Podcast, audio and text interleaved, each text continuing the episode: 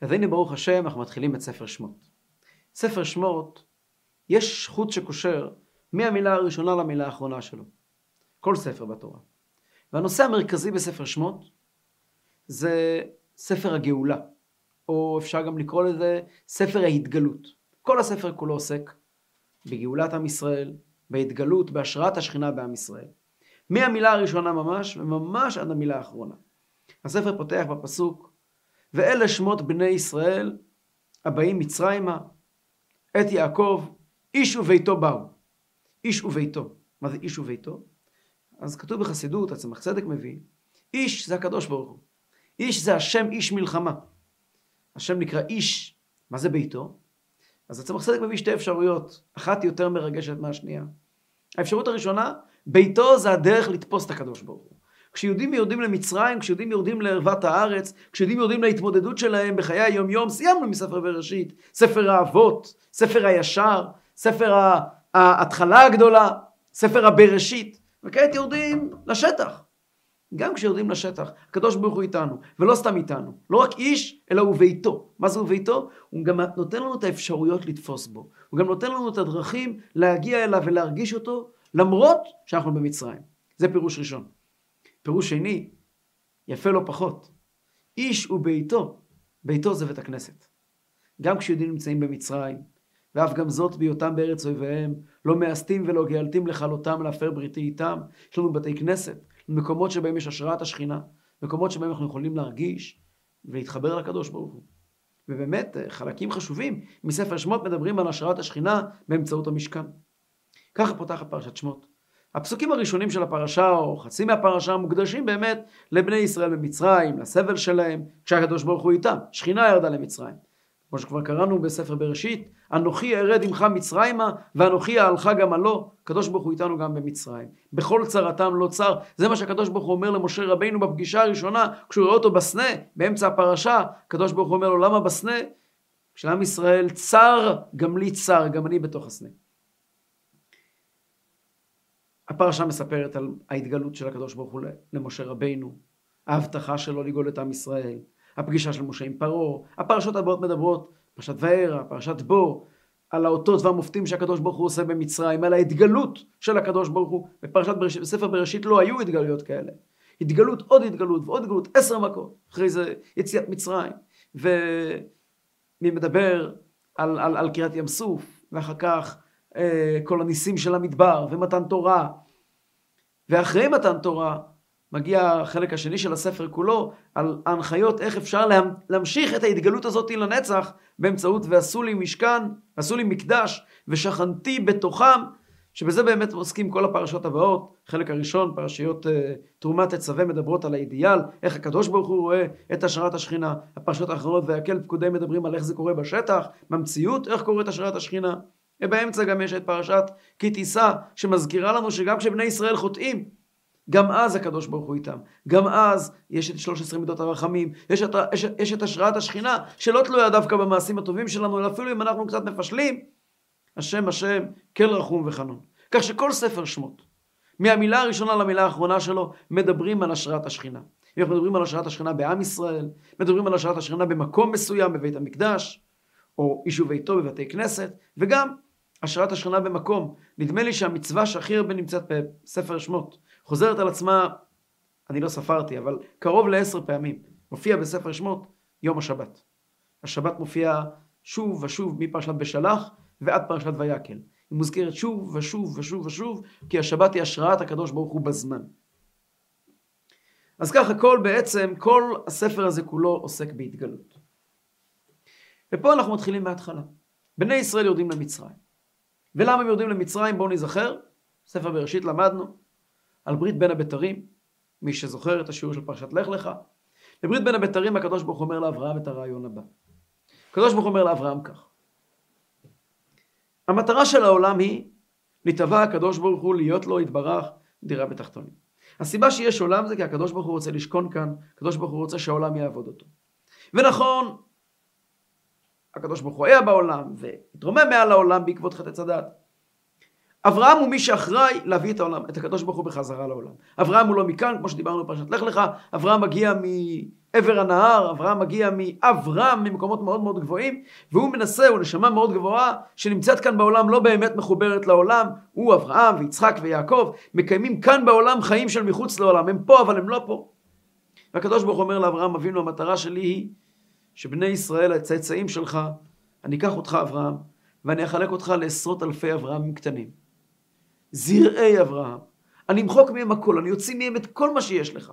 לא יהיה להם לא את הלב הגדול שלך, ולא את המוח האדיר שלך, ולא, שום דבר לא יישאר להם. רק הגרעין הנוקשה, הנקודה עצמה, האמונה, אני אזרע אותם בארץ, והם יצאו מהארץ אנשים חדשים.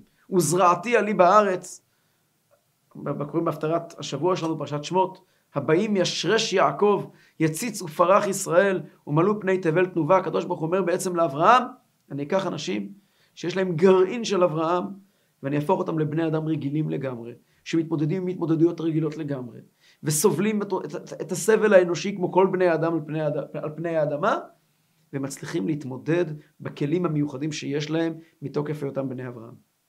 והדבר הזה קורה כאשר גר יהיה זרעך בארץ לא להם, ועבדום ועינו אותם 400 שנה. כאשר בני ישראל יורדים למצרים, ומשתקעים במצרים, ונהיים חלק ממצרים, עד שבאיזשהו שלב כבר אי אפשר להבחין בינם לבין המצרים, ואז פורצים מתוך מצרים כבני ישראל, כעם חדש, שיוצא לקראת הדרך החשובה, אל ארץ ישראל, אל הארץ, הארץ אשר הרקע, אל ההתמודדות העצמה, ההתמודדות עם העולם והחיים, כמו יהודים. אבל, אם אנחנו מסתכלים טוב על הפרשה, רואים מוטיב מעניין שחוזר על עצמו שוב ושוב, וכדאי להבין מהו, ועליו נדבר היום. הפרשה פותחת שכאשר מלך מצרים רואה את בני ישראל, שהוא רע ועצום ממנו, ומחליטים הבה נתחכמה לו, מעלה פרעה רעיון, מזימה שטנית, הפתרון הסופי של אז. ויאמר מלך מצרים למיילדות העבריות, אשר שם האחת שפרה ושם השנית פועה. ויאמר, בילדכן את העבריות, וראיתן על האובניים, אם בן הוא, ועמיתן אותו, ואם באתי, וחיה. ותראינה מילדות את האלוקים, ולא עשו כאשר דיבר עליהם מלך מצרים, ותחיינה את הילדים. חז"ל מוסרים לנו, פורסם מאוד, ששפרה ופועה זה לא השמות של המילדות, אלא יוכבד ואו מרים או אלישבע. ברור לנו שאחת יותר חשובה והשנייה היא או בת שלה או כלה שלה, מעצם זה שהפסוק אומר שם האחת שפרה ושם השנית, היא שנית לה, כן? פועה, אחת היא שפרה והשנייה היא פועה, ואנחנו נדבר על זה בהמשך, אבל אני כבר אומר בקיצור, עצם התפקיד שלהם כשפרה או פועה מראה על שני תפקידים של אחד יותר חשוב ואחד פחות חשוב. חז"ל הרי מפרשים את המילה שפרה מלשון שמשפרת את הוולד. משפרים את הוולד, כאשר התינוק נולד, מוציאים אותו בצורה נכונה, אז משפרים את הוולד. הפועה היא לשלב אחרי זה, היא בתינוקייה, כאשר היא פועה לוולד. היא מנסה לדבר איתו, היא מנסה להריח לו חברה, להרגיע אותו, היא שלב אחרי זה, היא שנית. וכך אומרת הגמרא במסכת סוטה. רב ושמואל, אחד אמר אישה וביתה, אחד אמר כלה וחמותה. מן דאמר אישה וביתה, יוכבד ומרים. ומן דאמר כלה וחמותה, יוכבד ואלישבע אשת אהרון. והגמרא ממשיכה ואומרת, למדנו בברייתא, כמן דאמר אישה וביתה, יש לנו ראיה שזה אישה וביתה, דתניא, שלמדנו בברייתא, שפרה זו יוכבד, ולמה נקרא שמה שפרה? שמשפרת את הוולד. דבר אחר, שפרה, שפרו ורבו ישראל בימיה. פועה, זו מרים. ולמה נקרא שמה פועה? שהייתה פועה ומוציאה את הוולד. דבר אחר, פועה שהייתה פועה ברוח הקודש ואומרת, עתיד עמי שתלד בן שמושיע את ישראל, או כפי שהגמרא מספרת, שבהצתה של פועה, של מרים, שפעתה ואמרה, כן, כמו כבש קטן שפועה, אמרה לאמא שלה, עתיד לצאת לנו בן שיושיע את ישראל, למעשה החזירה את יוכבד אל עמרם, אחרי שהם נפרדו זה מזה, על מנת להביא לעולם את הנשמה של משה רבינו. למה התורה לא מזכירה את יוכבד ומרים בשמות שלהם? למה התורה מעדיפה לכתוב שפרה ופועה? המהר"ל אומר, רעיון חשוב שגם הוא ישמש אותנו בהמשך. המהר"ל אומר, שים לב, וילך איש מבית לוי ויקח את בת לוי. למשה אין הורים. אבא של משה הוא איש מבית לוי, אמא של משה היא בת לוי, אין הורים. עד פרשת וערה אין להם הורים. השמות הם איש מבית לוי, בת לוי. התורה לא מספרת לנו את השמות שלהם. ולמה? משה רבינו הוא בכלל לא אחד מבני חבורה. כשחושבים על זה, נמצאים במצרים 60 ריבוי יהודים, הרבה יותר, 60 ריבוי יצאו ממצרים. זה לא הפירוש שאחד מהם הוא משה רבינו שמתעלה על כולם וגואל את כולם. זה לא הסיפור. ילד אחד שנולד אומנם במצרים, גדל בביתו של פרעה. הוא לא גדל במצרים, הוא לא היה אחד מהחבר'ה, אף אחד לא שיחק איתו 5 אבנים. הוא גדל בבית של פרעה, הוא גדל, הוא הוברח, הוא הוסלק. מהרגע שהוא נולד, הוא בכלל לא עם כולם, הוא הולך בנתיב משלו, נתיב לא ידעו עית, עד שהוא מגיע למדיין, וחוזר כגואל ישראל. בין בני ישראל הוא לא מוכר. זו תכונה שמעניינת, המושיעים הגדולים של עם ישראל במהלך ההיסטוריה, לא צמחו מתוך הערוגות. דבר מעניין שיש לתת עליו את הדעת. וגם פה, אנחנו רואים שהתורה מדגישה את זה. מהר"ל מדגיש את זה, ואנחנו נראה את זה עוד בהמשך גם על פי חסידות. שמשה רבינו בהחלט לא אחד מכולם. הוא מגיע ממקום אחר. ולכן התורה אפילו לא אומרת השמות של ההורים שלו. כאילו נאמר, זה שעמרם ויוכבד הולידו את משה, הם קיבלו זכות שנולד להם כזה בן. הוא לא בן שלהם. זה לא הפירוש שאנחנו יודעים על אנשים אחרים שאומרים עליהם שלמה בן דוד, מלך בירושלים. שלמה הוא בן דוד. דוד הוא התחלה, שלמה הוא המשך. אבל עמרם הוא לא התחלה של משה. למשה אין התחלה. משה מתחיל לבד דבר חדש. זכה עמרם שהוא יוולד אצלו בבית. אני חושב שכן דוגמה לזה בדורות האחרונים. אולי אפשר לומר על לפחות שני אישים, יש יותר, אבל לפחות 2 אישים שזה מאוד בולט אצלם. הראשון הוא הבעל שם טוב.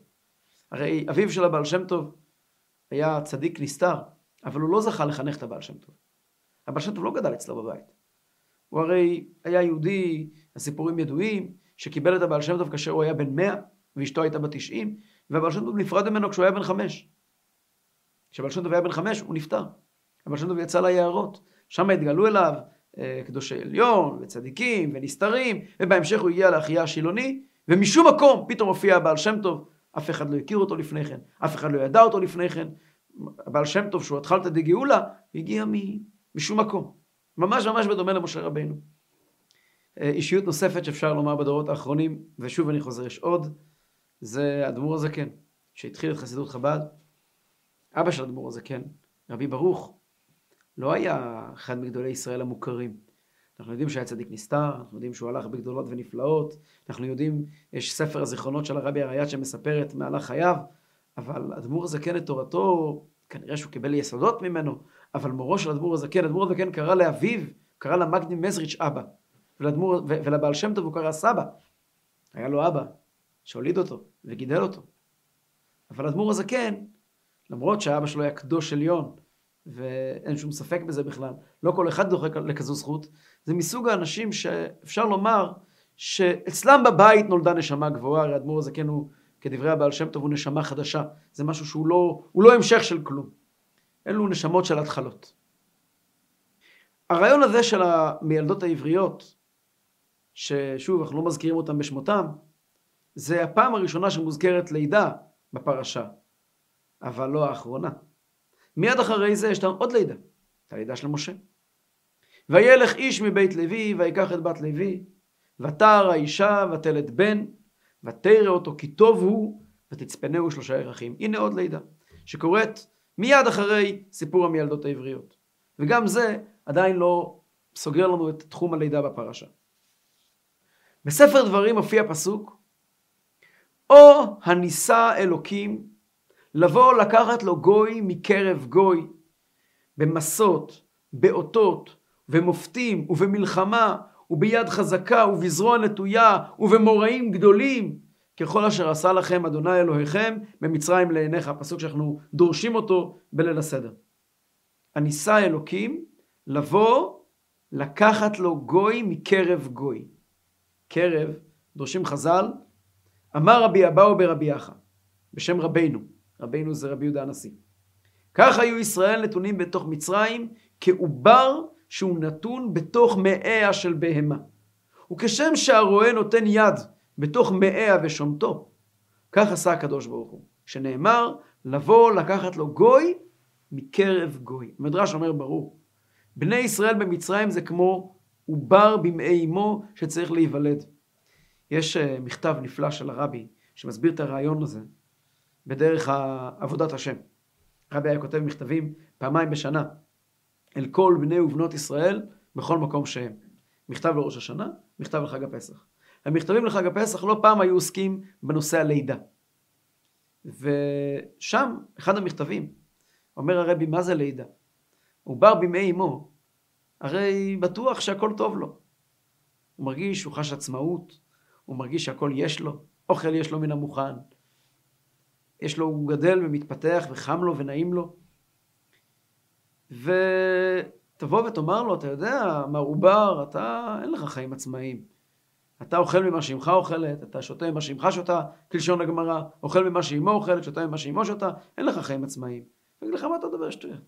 יש לי חיים עצמאיים, אני אוכל את מה שאני אוכל, אני שותה את מה שאני שותה. הוא לא מודע לזה שיש לו אימא שבעצם בזכותה הוא חי.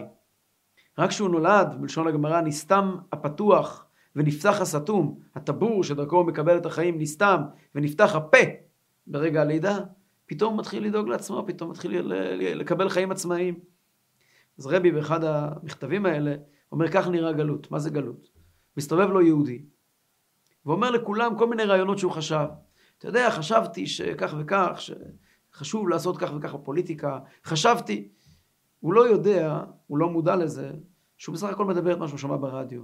מה שמעצבי דעת קהל עיצבו עבורו לחשוב ולומר, את מה שאנשי הפרסום והמדיה קבעו עבורו, שהוא יחשוב ושהוא ירצה ושהוא יחשוב. אני מאוד מאוד אוהב את זה.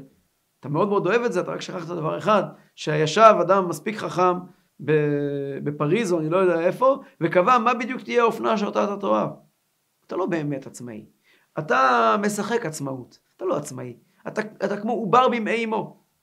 היכולת לצאת לחירות מחשבתית, היכולת לצאת לעולם פרטי, כן, חג החירות, לצאת ממצרים, לצאת ללידה חדשה, היא דרך לא פשוטה בכלל. צריכים המון מודעות עצמית, וקצת להיות מנותקים מהנהרות המלל והתוכן שעוברים לנו בידיים ובטלפונים ובכיסים, ולהיות מסוגלים לכמה רגעים של להיות אני.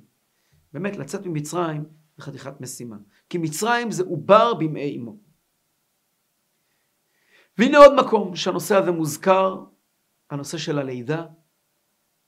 יש לנו את המילדות העבריות, יש לנו את משה רבינו שנולד, יש לנו את גוי מקרב גוי, ישראל במצרים כעובר במעי אמו, והנה מקור רביעי, ואנחנו נסתפק בו. הנביא יחזקאל יושב לו בנהר כבר שבבבל, ומוכיח את הגולים בדבר השם. ואחת התוכחות המפורסמות שלו, הוא מדבר על מאיפה הקדוש ברוך הוא לקח אותנו, מאיפה הוא הערים אותנו, ומה אנחנו מחזירים לו. מילים של הנביא יחזקאל, שאין מילים כאלה, חלקם אנחנו אומרים בליל הסדר.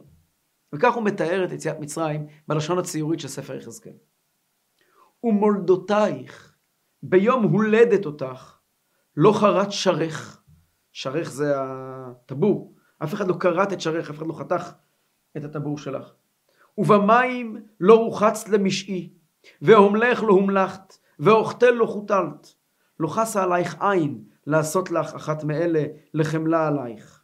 ותושלחי על פני השדה, בגועל נפשך, ביום הולדת אותך. כן, הוא מתאר איזה תינוק קטן שנולד ונזרק מיד אחרי הלידה, כמו שהוא. ואעבור עלייך ואראך, מתבוססת בדמייך. ואומר לך, בדמייך חיי. ואומר לך בדמי חיי. רבבה כצמח השדה נתתיך, ותרבי, ותגדלי, ותבואי בעדי ידיים, כן, בקישוטים גדולים. שדיים נכונו, ושערך צמח, ואת ערום ועריה. ואעבור עלייך ואראך, והנה איתך את דודים, ואפרוס כנפי עלייך, ואכסה ערוותך, ואשבה לך, ואבוא בברית אותך, נאום אדוני אלוהים, ותהי לי.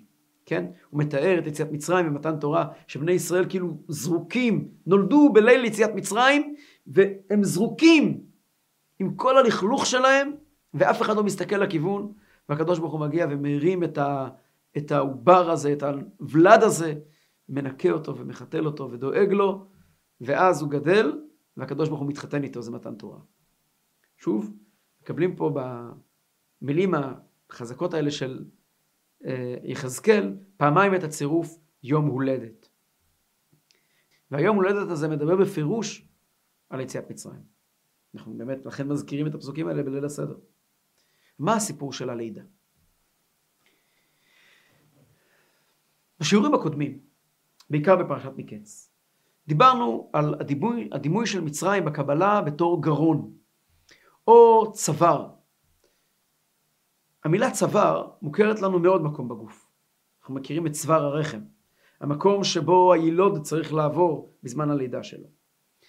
ובעצם גם המעבר מהראש לגוף באמצעות הצוואר זה גם סוג של לידה. מה זה לידה? התינוק קיים עוד קודם הלידה.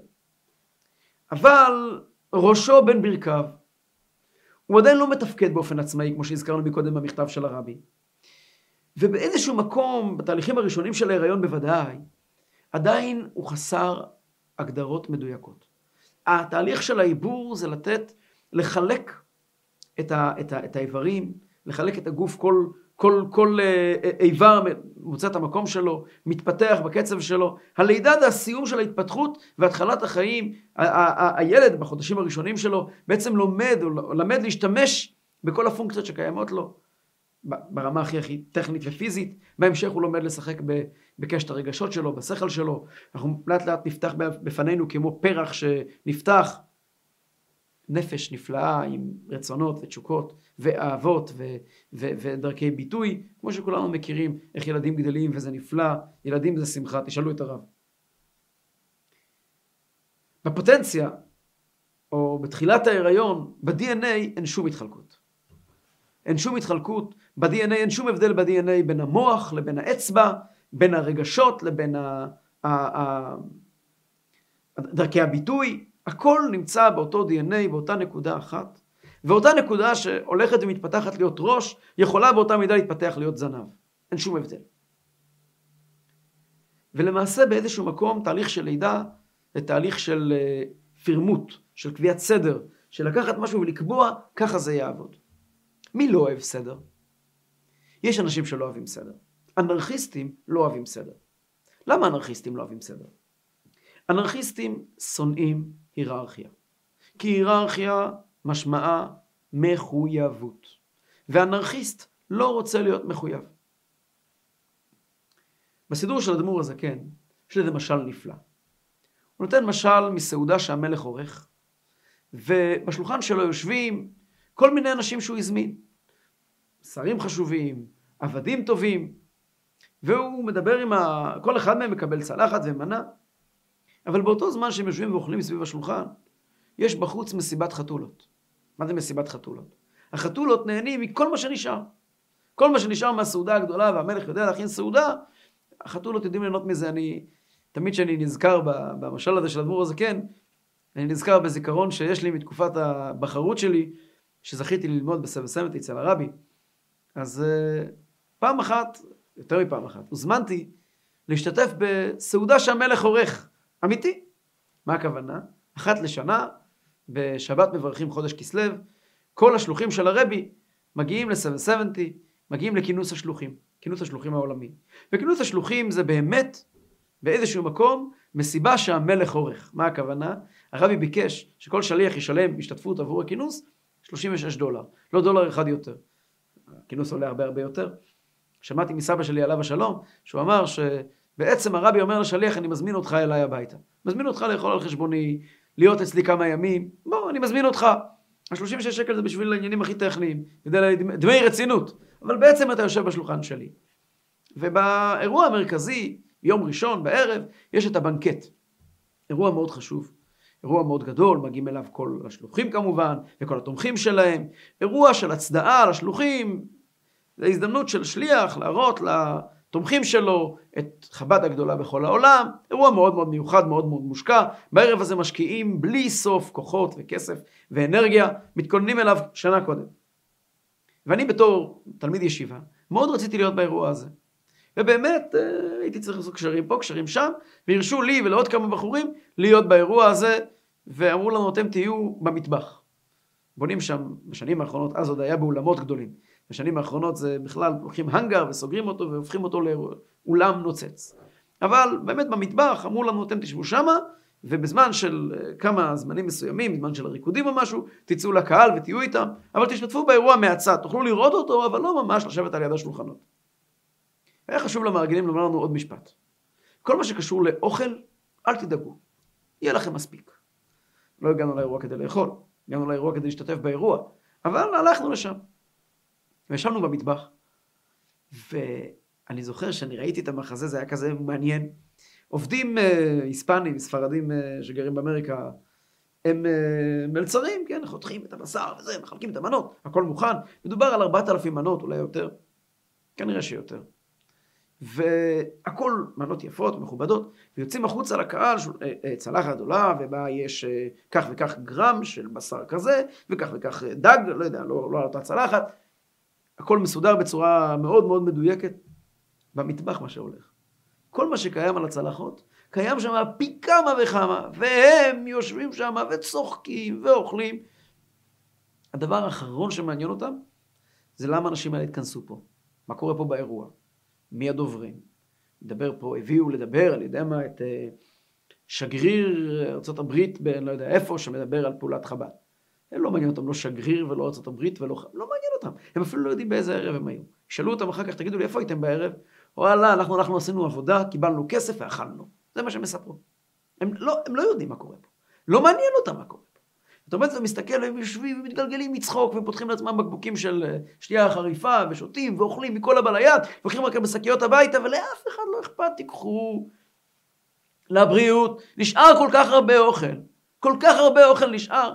ואני חושב לעצמי, איזה מסיבה החתולים יעשו אחר כך.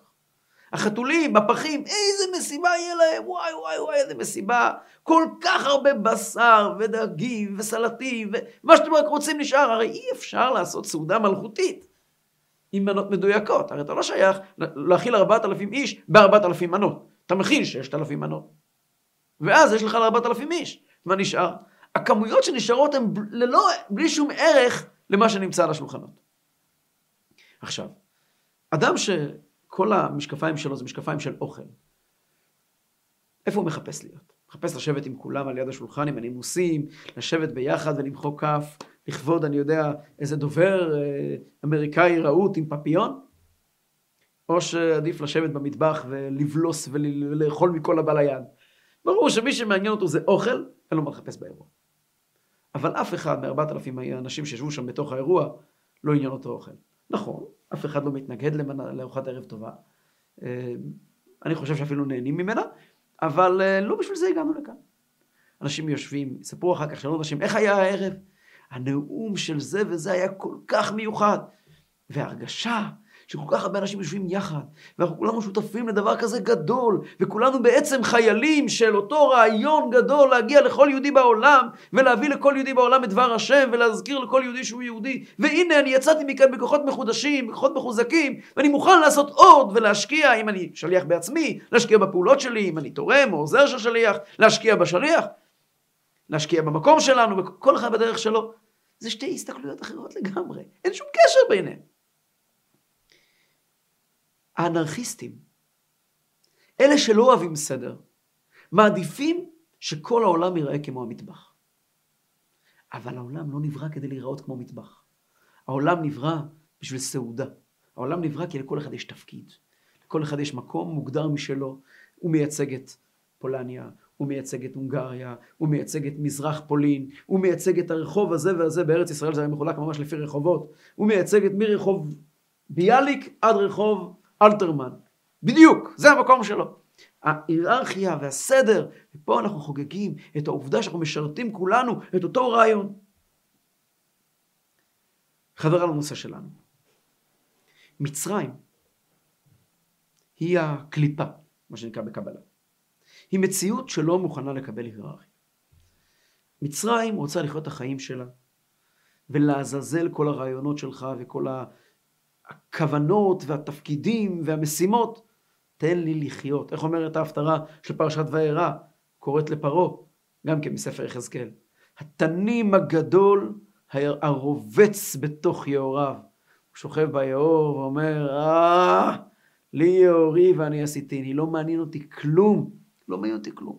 אני רוצה ליהנות, בשביל זה אני פה, אני כאן, ואל תדבר איתי על תפקיד, על משימה, אל תשאל אותי שאלות כמו, עבור מה נברא העולם, מה התכלית שלך כאן? אלו שאלות מעצבנות, שאלות של יהודים. רק ליהודים יש שאלות, מה הכוונה ומה הרצונות? מה אכפת לי? תן לחיות, תן ליהנות.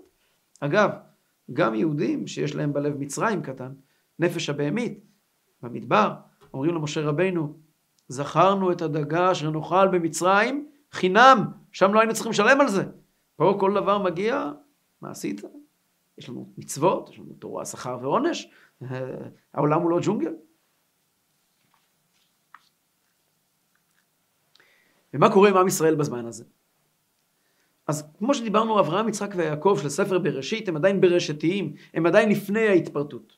הם עוד לא מתמודדים עם החיים בעצמם, הם הרי מסתכלים על העולם מלמעלה. אפילו בדור אחרי זה, הדור של יוסף, יוסף הוא הצדיק שמחבר עליונים ותחתונים, כמו שדיברנו, פרשת ויחי ויגש ומקץ וקודם וישב, עדיין ההסתכלות על העולם היא בכלל לא מפורטת, היא מלמעלה, מסתכלים על העולם במשקפיים שלא מכירים בעולם. אבל כאשר וימות יוסף וכל אחיו וכל הדור ההוא, כאשר הלבל הזה של ההסתכלות מת, והגענו לדור חדש של בני ישראל, הבנים של ישראל, ההמשך, הם פרו וישרצו וירבו ויעצמו במאוד מאוד, ותמלא הארץ אותם. הם כל אחד מהם מוצא את הנתיב שלו, את התפקיד שלו. ההתפרטות מתחילה לקראת לידת עם ישראל, ויעקב מלך חדש על מצרים, אשר לא ידע את יוסף. מתחיל סדר חדש, סדר עולמי חדש. ובסדר העולמי הזה, פרעה לא מוכן לאפשר לדבר הזה לקרות. אנחנו נמצאים ממש רגע לפני הלידה. והקדוש ברוך הוא אומר למשה רבינו במענה על השאלה, איך קוראים לך? אומר הקדוש ברוך הוא, גם אני עדיין לא קיים. אני קיים, גם אני עדיין לא קיים בעולם. גם אני נקרא, אהיה, אשר אהיה, אני עוד אהיה. אני עוד לפני הלידה, חכה. כאשר תגיעו אל ההר הזה ותקבלו את התורה, אז אני אקרא בשם י' כ' ו' כ', שמשמעו נמצא איתנו, נמצא בעולם, נוכח בעולם, כל דבר ודבר על מקומו, כל דבר ודבר מסודר, לסדר את העולם על פי התורה ועל פי המצוות. ולמה פרעה לא מאפשר לזה לקרות? בסדר, הוא אנרכיסט שיהיה רב לו. למה מפריע לאחרים גם לחיות? תחיה ותיתן לחיות. הסיבה היא מכיוון שפרעה מבין שברגע שעם ישראל ייוולד, ויפסיק להיות רעיון מופשט כזה של אברהם, יצחק ויעקב, נגמר הסיפור של פרעה. הרבי האמצעי מביא על זה משל מחבית שבורה, שהיין נוטף מכל כיוון ואין אין סדר. אבל ברגע שאני לוקח חבית ואני שם לה ברז מאוד מסודר, פותח את הברז וסוגר את הברז על פי חוקים וכללים, אין יותר דליפות מהצדדים.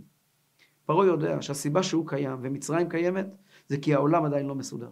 ברגע שהעולם יהיה מסודר, וכאשר העולם יהיה מסודר בתכלית בימי בגאולה האמיתית והשלמה, כאשר יהיה השם אחד ושמו אחד, אז האלילים קראות יקראתון, כל בני בשר יקראו בשמך. בעולם מסודר אין מקום לאנרכיה. ופרעה נחוש בדעתו, שלא לאפשר לסדר הזה, לסדר החדש הזה לקרות.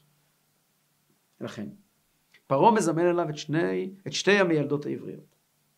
את שפרה ואת פועה, שאם אמרנו ששם הסדר של העולם זה שם ההוויה, שפרה ופועה, אני לא אכנס לזה כי זה ממש קבלה, מסמלות את שני ההין, שבשם ההוויה, ההיא העליונה זה שפרה, ההיא התחתונה זה פועה, שהם התפקיד שלהם בעצם זה להוליד את בני ישראל. ליצור מצב שבו לכל אחד יש תפקיד, להוליד את אותו עם שאמור לצאת ממצרים.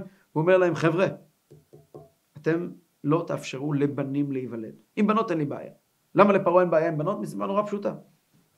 בנים ובנות, זכרים ונקבות, מסמלים הרי, זכר מסמל נתינה, השפעה, ובת מסמלת קבלה, הכלה. פרעה אומר, לקבל אין לי בעיה, להכיל אין לי בעיה, אני מוכן לקבל הכל, ואין לי בעיה גם שאתם תקבלו. הבעיה שלי שאתם רוצים לקבוע סדר, אתם רוצים לתת, אתם רוצים להשפיע, אתם רוצים לשנות את העולם, ואת זה אני לא אתן לזה לקרות. אבל מילדות, ברוך השם, ותראינה מילדות את האלוקים, והם לא שומעים למלך מצרים, הם לא מוכנים לשמוע לפרעה, ופרעה מודיע, אם ככה אני אעשה משהו אחר.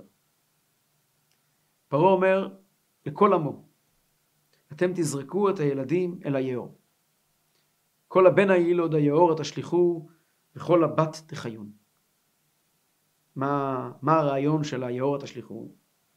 אז אם אנחנו נחזור לספר בראשית, פרשת בראשית, אנחנו נראה שהיאור הוא הנילוס, מוזכר כבר בפרשת בראשית מיד אחרי בריאת האדם. וכך נאמר שם: ונהר יוצא מעדן להשקות את הגן, ומשם ייפרד והיה לה 4 ראשים. שם האחד פישון, הוא הסובב את כל ארץ החבילה ששם הזהב, וזהב הארץ ההיא טוב, שם הבדולח ואבן השון. יש עוד 3 נערות, אבל עליהם לא נדבר כעת. הנער שעליו נאמר שם האחד החשוב מכולם, זה הנער פישון, שחז"ל מגלים לנו שנער פישון הוא למעשה הנילוס. מה זה נער פישון? נער הנילוס. חז"ל אומרים לנו שהוא נקרא פישון כי הוא יש בו פישיון, הוא מלשון פריה ורבייה, הוא מאוד מאוד מרבה. יש בו ריבוי גדול שהוא מביא, ריבוי של שפע. השפע הגדול של נער פישון, הנער הראשון, בעצם מסמל את השפע הראשון שיורד לעולם. כל השפע של העולם מכונה מים. גם במציאות היא שאנחנו חיים עם מים, כל דבר בעולם זה מים. ואותו נהר שיוצא מעדן, עדן הולך על הנקודה הראשונה שהעולם מתחיל ממנה, הנהר הראשון, הנקודה הראשונה שבה העולם מתחיל לקבל את החיים שלו, נקרא פישון. זה נהר הנילוס. ואותו נהר מאפשר. יש פסוק שאומר בספר משלי, סממית בידיים תטפס, והיא בהיכלי מלך. הסממית, זה הסממית, כמו לטעה כזאת, היא מטפסת עם הידיים. איפה היא נמצאת? בהיכל המלך, אתה יכול לראות למעלה, פתאום רצה סממית. איך היא נכנסה לכאן? איך היא עברה את הבידוק הביטחוני? איך היא עברה את האישורים? איך היא קיבלה שעת ראיון? איך היא נכנסה לכאן? תשובה, היא סממית. מי שם לב אליה בכלל בהיכל המלך?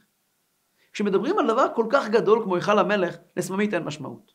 פרעה מגיע ואומר, שנגיע לנהר הגדול הזה, נהר פישון, לשפע הראשון שהקדוש ברוך הוא נותן בעולם, אין משמעות לכלום, אפשר לעשות מה שאתה רוצה. לפעמים, כשפשע מתחולל ברחוב קטן, בסמטה צדדית, שמים לב. אבל אם זה קורה ברחוב הכי מרכזי בעיר, שם יכולים לקרוא את הדברים הכי נוראים, אף אחד לא שם לב אליהם. השטף של החיים כל כך גדול, בוול סטריט, באמצע הזרימה הגדולה של הכביש, מי שם לב בכלל מה שקורה? וכאן מגיע פרעה ואומר, קחו את הזכרים האלה, את האלה שרוצים להיות בני ישראל, את האלה שרוצים לצאת ממצרים ולעשות סדר עולמי חדש, ותזרקו אותם אל נהר פישון. תזרקו אותם אל השורש הראשון, תזרקו אותם אל אותם מקומות שבהם אין שום משמעות למה שאתה עושה. זאת גזירת פרעה, כל כך פוחד מהסדר. אגב, גם בחיים שלנו יש לנו פרעונים כאלה, שאנחנו הרי כל הזמן מצווים לצאת ממצרים. כל הזמן צריכים לחפש, אנחנו בעצמנו יש לנו מקום שאנחנו רוצים להיות ממושמעים, להיות מחויבים, ויש בנו מקום שאנחנו רוצים לעשות מה שאנחנו רוצים, מה שבא לנו, וזה בעצם השליטה של פרעה. איך הקדוש ברוך הוא מפר את עצת פרעה? אז פה מגיע הסיפור של משה רבינו. וילך איש מבית לוי, ויקח את בת לוי. והם מולידים ילד כי טוב הוא, והילד הזה משה רבינו, כתוב בספרי הקבלה, שישנם 2 נשמות בלבד, שלא שייכים בכלל לכל הקוסמוס, לא רק של העולם שלנו, של כל העולמות כולם. גם לא הרוחנית. גם כל העולמות הרוחניים שאנחנו מכירים, הם לא מגיעים משם. שזה חנוך, הבן של אבא של מתושלח, מפרשת בראשית, ומשה רבינו. משה רבינו אמנם נולד, כמו שהזכרנו מקודם, אין לו הורים. נכון, הוא נולד בבית של עמרם ושל יוכבד, אבל הקדוש ברוך הוא סך הכל שתל אותו בידיים שלהם. היה להם זכות גדולה שהם זכו שאצלם ייוולד אדם כזה. אבל הוא לא היה משם, הוא לא היה בן עמרם, הוא לא היה בן יוכבד. הוא היה משהו חדש לגמרי, הוא היה נשמה גבוהה מאוד מאוד, כתוב בספרי הקבלה, לשון הקבלה נקרא משמיטה ראשונה, הוא מגיע למקום מאוד מאוד מאוד מאוד גבוה, בכלל לא מהעולם הזה. גם בת פרעה, כשרואה אותו ואומרת, מילדי העברים זה, מיד שמה לב ואומרת, יש פה משהו משונה אצל הילד הזה. כי מן המים משיתיהו. מוסבר בחסידות, מה זה מן המים משיתיהו? שוב נחזור לפרשת בראשית. שהקדוש ברוך הוא בורא את העולם, יש מים בעולם. קודם הזכרנו, המים זה השפע של העולם. ביום השני לבריאת העולם, הקדוש ברוך הוא מחלק את המים. יש את המים של העולם, המים התחתונים, מה שנקרא, ויש את המים העליונים, ויבדל אלוקים בין המים אשר מתחת לרקיע, ובין המים אשר מעל הרקיע. הנהר פישון, כל השפע בעולם, הכל שייך למים אשר מתחת לרקיע. משה רבינו הוא מן המים משיתיהו, הוא מגיע מהמים אשר מעל הרקיע, הוא לא מכאן. ולכן פרעה לא רואה בו אויב. לפרעה אין שום בעיה לשחק איתו, לגדל אותו. הוא גדל בבית פרעה. פרעה אומר, את כל הבני ישראל תדרקו ליאור, אבל אם משה זה אנרכיסט כלבבי. משה הוא אדם שהוא לעולם לא היה לו בעיה עם מה שאני רוצה לטעון, שהוא גם כן הרי נגד סדר, הוא גם כן הרי למעלה מכל החיים הפשוטים האלה. באמת משה רבינו הוא לא אדם שהוא כמו כולם הרי. משה רבינו היחידי שנתן לנו מצוות. אסור לאף אדם בעולם לתת מצווה לעם ישראל. אסור, אחד מ-13 האמונות שלנו, זה שמשה רבינו הנביא היחידי שיכול לתת לנו מצוות מהקדוש ברוך הוא. פה אל פה אדבר בו, במראה ולא בחידות. הוא מעצב את המציאות, הוא לא מעוצב מהמציאות. כל הנביאים כולם תפקידם להזהיר על דברי התורה. כל המוכיחים כולם, כל הרבנים כולם, התפקיד שלהם להגיד לנו מה ההלכה על פי התורה. משה רבינו הוא הפה שאומר את התורה, דרכו הקדוש ברוך הוא מדבר את התורה. הוא המחוקק, הוא העציר הנאמן של הקדוש ברוך הוא, שממש מגלה את הקדוש ברוך הוא, זאת אומרת, הוא לא כפוף לאף חוק. הוא מעצב החוק, הקדוש ברוך הוא לקח אותו, ודרכו גילה את התורה. זאת אומרת שהוא עצמו לא כפוף לכלום. למרות שהוא בוודאי הוא קיים את כל התורה, אבל הוא לא נולד בבוקר שיש בתורה, הוא קיבל את התורה. משה רבינו ואיש, משה ענב מאוד. הוא הדבר היחידי שלגמרי לגמרי מקבל את הקדוש ברוך הוא בצורה מוחלטת, וכשהוא עומד מול הקדוש ברוך הוא, יש רק הקדוש ברוך הוא. עד כדי כך שמשה רבינו מדבר עם עם ישראל, הוא אומר להם, ונתתי עשב בשדך לבהמתך. אף אחד לא מעלה על דעתו שמשה רבינו נותן עשב בשדה. משה רבינו הוא ממש פה. משה ידבר, והאלוקים יעננו בקול. לכן משה רבינו אגב, הוא כובד פה, הוא כובד לשון. היכולת הביטוי שלו בתוך המציאות היא כמעט ולא קיימת. היא לא קיימת. אנוכי אהיה עם פיך. הקדוש ברוך הוא מאפשר לו לדבר. כי בעיקרון הוא לא מכאן. הוא לא מכאן, הוא לא יכול לדבר על המציאות, הוא לא מכיר את המציאות. הוא מכיר את המציאות כיוון שהוא, הקדוש ברוך הוא דרכו מייצר את המציאות. פרעה לא רואה באויב. מה שהוא לא יודע זה, שדווקא משה רבינו, במים העליונים, במקום הכי גבוה, ברצון העליון של הקדוש ברוך הוא, הקדוש ברוך הוא באמת רוצה את עם ישראל. הקדוש ברוך הוא באמת חפץ בסדר הזה של תורה ומצוות ודירה בתחתונים, ומשה רבינו הוא השליח. לבוא ולעצב ולבנות את בני ישראל ולמעשה להוליד אותם, להוציא אותם ממצרים. נסיים, כתוב בחסידות, שעל משה רבינו נאמר שהוא היה ענב מאוד מכל האדם אשר על פני האדמה. מי זה האדם אשר על פני האדמה? מוסבר בחסידות שמשה רבינו דווקא מהמקום הכי גבוה שלו ידע להעריך דווקא את האדם אשר על פני האדמה, שהכוונה היא לדרא דעקבתא דמשיחא, לדור שלנו, לאנשים הקטנים כמונו. כי מכל הדורות, מאז פרשת שמות, ואלה שמות בני ישראל הבאים מצרימה, ועד אלינו לא היו אנשים שהם כל כך קטנים, כל כך זרעים של אברהם, יצחק ויעקב, כל כך ארציים, כל כך טיפשיים, כל כך מרוקנים, אנשים שלייק עושה להם את זה, אנשים שמילה טובה הופכת אותם לבן אדם אחר בתוך רגע, אנשים ש... אתה דופק בראש לראות אם יש משהו בפנים, ואתה שומע עד המום יוצא מבפנים, אין כלום. כל מה שיש זה רק יחסי ציבור, ומה יגידו ומה יחשבו. והאנשים הקטנטנים האלה, כמו שהגמרא אומרת, אין בן דוד בא אלא בהיסח הדעת. אנשים חסרי דעת. דעת פירושו יכולת ריכוז. יכולת ריכוז שלא קיימת 2 דקות. אני באמת לא יודע כמה אנשים יצליחו לשרוד את הסרט עד לכאן. כן? יכולת ריכוז מאוד מאוד קשה בדור שלנו. משה רבינו מגיע ואומר, אתה יודע, האנשים הקטנים האלה, הם היו המטרה של הכל. דווקא המעצב הגדול, דווקא אותו אדם, שהוא המים העליונים, הוא מגיע ואומר, מי שבאמת יצא ממצרים, מי שבאמת יביא את הגאולה הסופית, זה אותם אנשים קטנים שיצליחו בהתמודדות הקטנה שלהם, לעשות סדר בחיים שלהם הפרטיים, עוד דבר ועוד דבר ועוד דבר, והם יזכו לגאולה השלמה.